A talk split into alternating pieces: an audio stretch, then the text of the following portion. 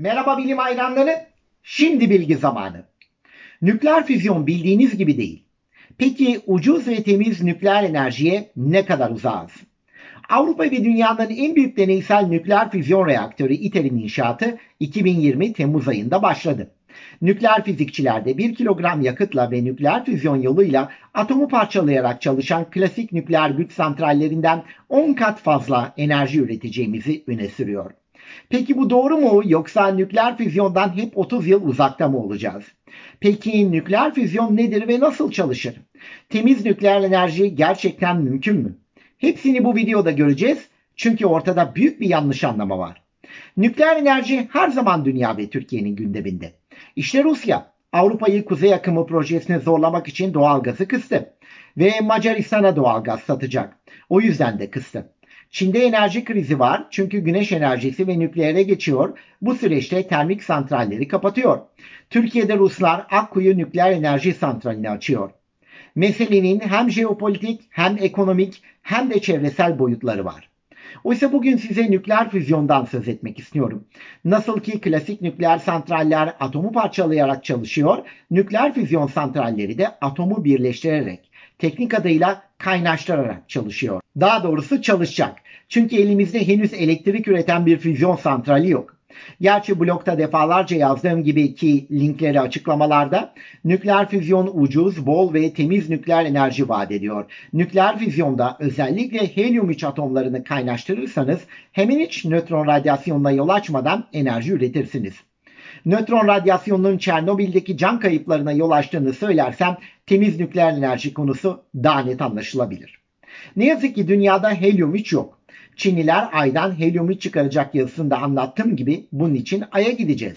Diğer yandan fazladan nötron içeren hidrojen izotopu çekirdeklerini yani bir proton ve bir nötron içeren döteryum çekirdeklerini birleştirerek de enerji üretebiliriz. Bu yakıt daha çok radyasyona yol açar ama çalışır. Hidrojen atomları okyanus ve içme suyu formatında dünyada bol. Üstelik H2O yerine D2O yani hidrojen yerine döteryum içeren ağır su da bol sayılır. Suyu parçalayarak içindeki hidrojeni çıkarıp nükleer füzyon yakıtı olarak kullanabiliriz. Dahası gerçek güneş enerjisi nükleer füzyondur. Evet güneşimiz ısı ve ışık saçıyor ve biz de bunu güneş enerjisi olarak kullanıyoruz. Ama güneş de aslında nükleer füzyonla ısı üretiyor. Mesele de bu zaten. Güneş nükleer füzyonla elektrik üretmiyor. Nükleer füzyonla elektrik üretmeyi biz istiyoruz. Bunun için de atomları kaynaştırmak gerekiyor. Güneş bunu yüksek ısı ve basınçta gayet verimsiz olarak yapıyor. Oysa güneş ve güneşin çekirdeği o kadar büyük ki dünyayı ısıtacak kadar enerji üretebiliyor. Güneş çekirdeğinin 15 milyon derecelik sıcaklığı bunun için yeterli oluyor. Öte yandan dünyada güneşin çekirdek basıncına ulaşmak imkansız. Bu yüzden bizim hidrojeni kaynaştırmak için 100-150 milyon dereceye çıkmamız gerekiyor. Bunu yapmanın da iki yolu var arkadaşlar. Amerikalıların yolu ve dünyanın geri kalanının yolu. Amerika'da Ulusal Yakma Tesisi adında bir tesis var. Kısa adı NIS. Bu tesiste boğaz ağrısına emdiğimiz pastiller gibi pastiller yapıyorlar. Bu küçük pastillerin içine döteryum ve tritium yani iki nötronlu hidrojen izotopu çekirdeği koyuyorlar. Nitekim Amerikalılar tritium'a termonükleer bombalardan çok alışıklar. Ve birazdan göreceğimiz gibi termonükleer bomba tekniğiyle nükleer füzyon enerjisi üretmeye çalışıyorlar. Nasıl derseniz pastili veya küçük bilyeyi diyelim İngilizcesi pellet bir iğnenin ucuna yerleştiriyorlar. Bunu da küre şekilli bir odaya koyuyorlar. Odanın küresel çeperlerinde 192 adet çok güçlü mor ötesi lazer bulunuyor. Lazerler dört yönden yakıt pastilini ateş ediyor, ışık basıncıyla pastili sıkıştırıp ısıtıyor.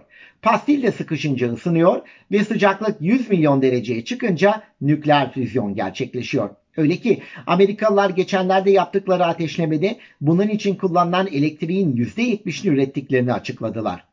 Öyle ya bir nükleer füzyon güç santrali yapacaksanız bu santralin tükettiği enerjiden daha fazlasını üretmesi lazım ki bir şeye benzesin. Peki ya dünyanın geri kalanı? Onlar da Rusça tokamak dediğimiz tasarımı kullanıyor arkadaşlar. Ve Türkçe buna simit diyoruz. Hatta Almanların Stellarator'ını kullanırsanız ki o da Ruslardan aşırmadır. Nükleer füzyon yanma odasına burgulu sokak simidi bile diyebilirsiniz. Özetle simit şekilli yanma odasında aşırı sıcak döteryumu plazmaya dönüştürüyorsunuz. Bu da çok ince bir gaz şeridine dönüşüyor. Döne döne plazmadaki atomlar sıkışıyor, ısınıyor ve kaynaşıyor. Nitekim Merkel 2016'da Almanya'daki Wendelstein 7X deneysel reaktörünü çalıştırmıştı. Bu denemede Almanlar 80 milyon dereceye çıktılar. Sonra Çinlilerin East reaktörü ve devamı bir saniye için 100 milyon dereceyi gördü. Peki bütün bunların videonun başında söz ettiğim nükleer füzyondaki kafa karışıklığıyla ne ilgisi var derseniz çok ilgisi var. İngiltere Atom Enerjisi Kurumu CEO'sunun yardımcısı olan Nick Walton ve Fransa'da inşa edilen dünyanın en büyük deneysel nükleer füzyon reaktörü ITER'in genel müdür yardımcısı olan Norbert Hortkamp diyor ki ITER kullandığı enerjinin 10 katını üretecek. Maalesef popüler bilim dünyası da buna inanıyor. Ama ne yapsınlar? Nükleer füzyon konusunda dünyanın en büyük otoriteleri yanlış anlamaya son derece müsait açıklamalar yapıyorsa kime inansın popüler bilim medyası? Oysa işin gerçeğini son iki yazında belirtmiştim. Ama nükleer füzyon konusundaki yanlış anlamayı gidermek için bunu daha net ifade etmek istiyorum. Mesela bu iki kişinin açıklamalarına inansanız vay canına ITER reaktörü kullandığı enerjiden 10 kat fazla elektrik üretecek dersiniz. Yanlış oysa. Öyle olsa ITER deneysel reaktör değil, gerçek bir nükleer füzyon güç santrali olurdu değil mi? Aslında ITER sadece kullandığı enerjiden 10 kat fazla ısı enerjisi üretecek. Gerçi bu da büyük başarı. Biz daha yanma odasına delmeden içinde 100 milyon derecelik plazma koşturmayı beceremedik. Ama bu konuda önemli gelişmeler kaydettik. Ve ITER işte bunları test edecek. ITER'le tıpkı bir otomobil motoru gibi istediğimiz zaman nükleer füzyon reaktörü çalıştırmayı öğreneceğiz. ITER 50 megawatt güç çekerek 500 megawattlık ısı enerjisi üretecek. Oysa ısıyı elektriğe çevirmek bambaşka bir şeydir. Örneğin klasik nükleer güç santralleri atomu parçalayarak ısı üretir. Sonra bununla genellikle suyu buharlaştırır, yüksek basınçlı buharla türbinleri döndürür ve böylece elektrik üretir. Öyle ki birçok nükleer santral aslında hormonlu birer buhar kazanı, nükleer dopingli birer buhar makinesidir. Oysa biz daha nükleer füzyon santrallerinin üreteceği ısıyı elektriğe çevirmenin bir yolunu bulamadık. Çünkü kendi içinde atomu parçalayan kalıcı reaktör yakıt çubukları yerine ya Amerikalıların yaptığı gibi yakıt pastilini ısıtan anlık lazer kullanıyoruz ya da Avrupalıların yaptığı gibi simit şekilli bir yanma odasında çılgınlar gibi plazma koşturuyoruz. Yani ateşi canlı tutmak için devamlı çaba gösteriyoruz. Bir kez ateşleyince kendi kendine yanan nükleer füzyon reaktörü geliştirmek için aslında çok çaba sarf ediyoruz. Peki 100 milyon derecelik ateşi santrali ve boruları yakmadan su ısıtmakta nasıl kullanacağız? Vallahi bana sormayın. Bilmiyorum. Çünkü bilim insanları da bilmiyor. Bakarız abi dışında pek net bir fikir yok. Dolayısıyla önce ITER'i çalıştırıp nükleer füzyon plazması yakmayı öğrenmek normal. Anormal olan az önce adı geçen İTER yöneticilerinin hem TED konuşmalarında hem de resmi raporlarında ITER'i elektrik üretiminde kullanmayacaklarını söylemeyi unutmasıdır. Bir örnek vereyim. Dünyanın en verimli nükleer güç santrallerinden biri haliyle enerjisinin %70'ini nükleer enerjiden sağlayan Fransa'daki Bouchan yerleşimindedir. Amerikalıların bir reaktörü burada %61 verimlilikle elektrik üretiyor. Zaten ısıyı %60-63 verimlilikle elektriğe çevirmek her elektrik mühendisinin rüyasıdır.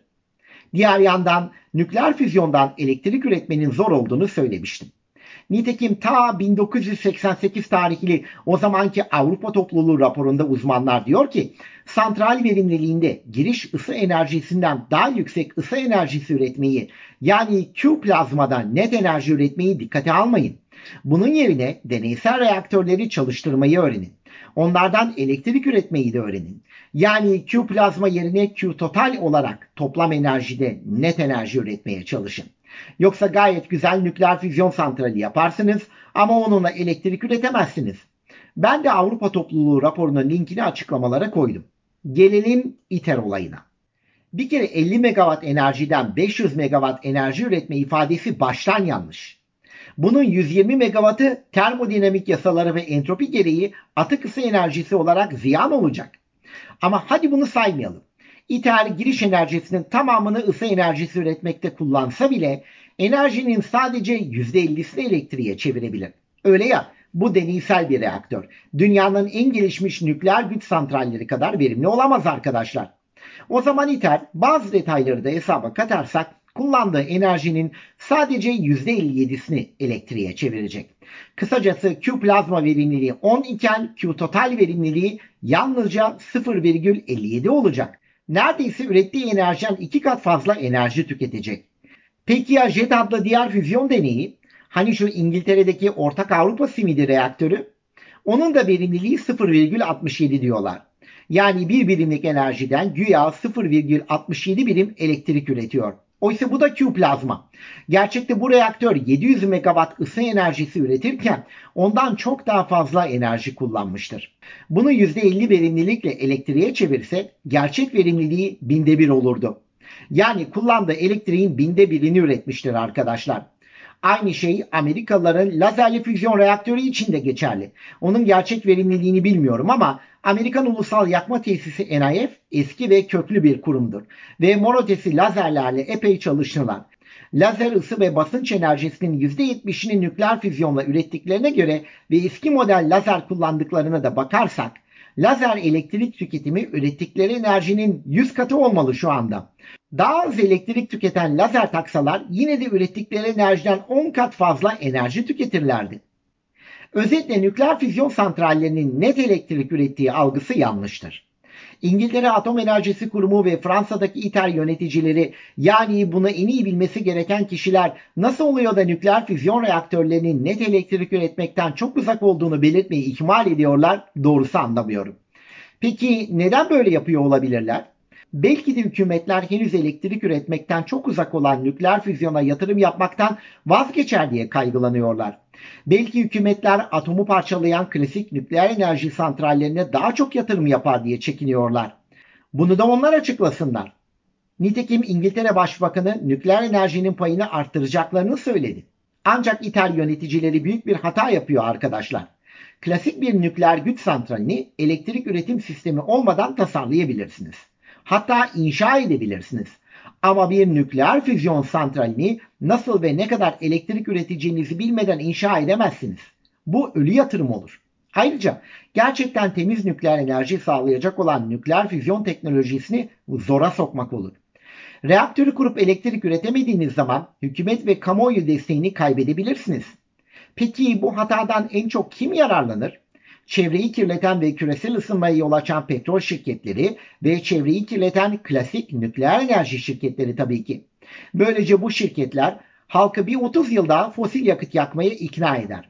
Radyoaktif atık üretmeye de 30 yıl devam eder. Özetle nükleer füzyon enerjisinden yine yeni yeniden 30 yıl uzağız arkadaşlar. Peki vazgeçelim mi? Kesinlikle hayır.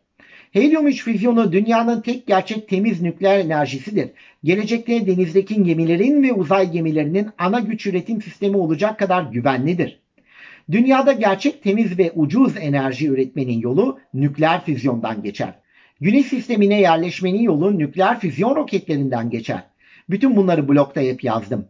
Bir tek nükleer füzyon enerjisi küresel ısınmaya, enerji fiyatlarının ve çevre kirliliğinin artmasına ve doğanın tahrip olmasına yol açmadan ölçeklenebilir. Ama nükleer füzyonun ne zaman kullanıma gireceği konusunda gerçekçi olmalı ve nükleer füzyondan elektrik üretimini ciddiyetle planlamalıyız. Yoksa gelecek kuşakları da pis ve pahalı enerjiye mahkum ederiz. Biz de bugünkü videonun sonuna geldik. Bu videoyu hazırlarken kullandığım dijital kaynakları açıklamalarda bulabilirsiniz. Daha fazla bilim için beni blogdan ve sosyal ağlardan takip edebilirsiniz. Bugün Alzheimer hastalığını 25 yıl önceden nasıl tespit edeceğimizi anlattım. Alzheimer'a önleyici tedavi geliştirme yolu açtığımızı belirttim. Her hafta 3 video koyuyor ve Spotify'da 4 yayın yapıyorum. Gelecek videoda görüşmek üzere. Bilimle ve sağlıcakla kalın.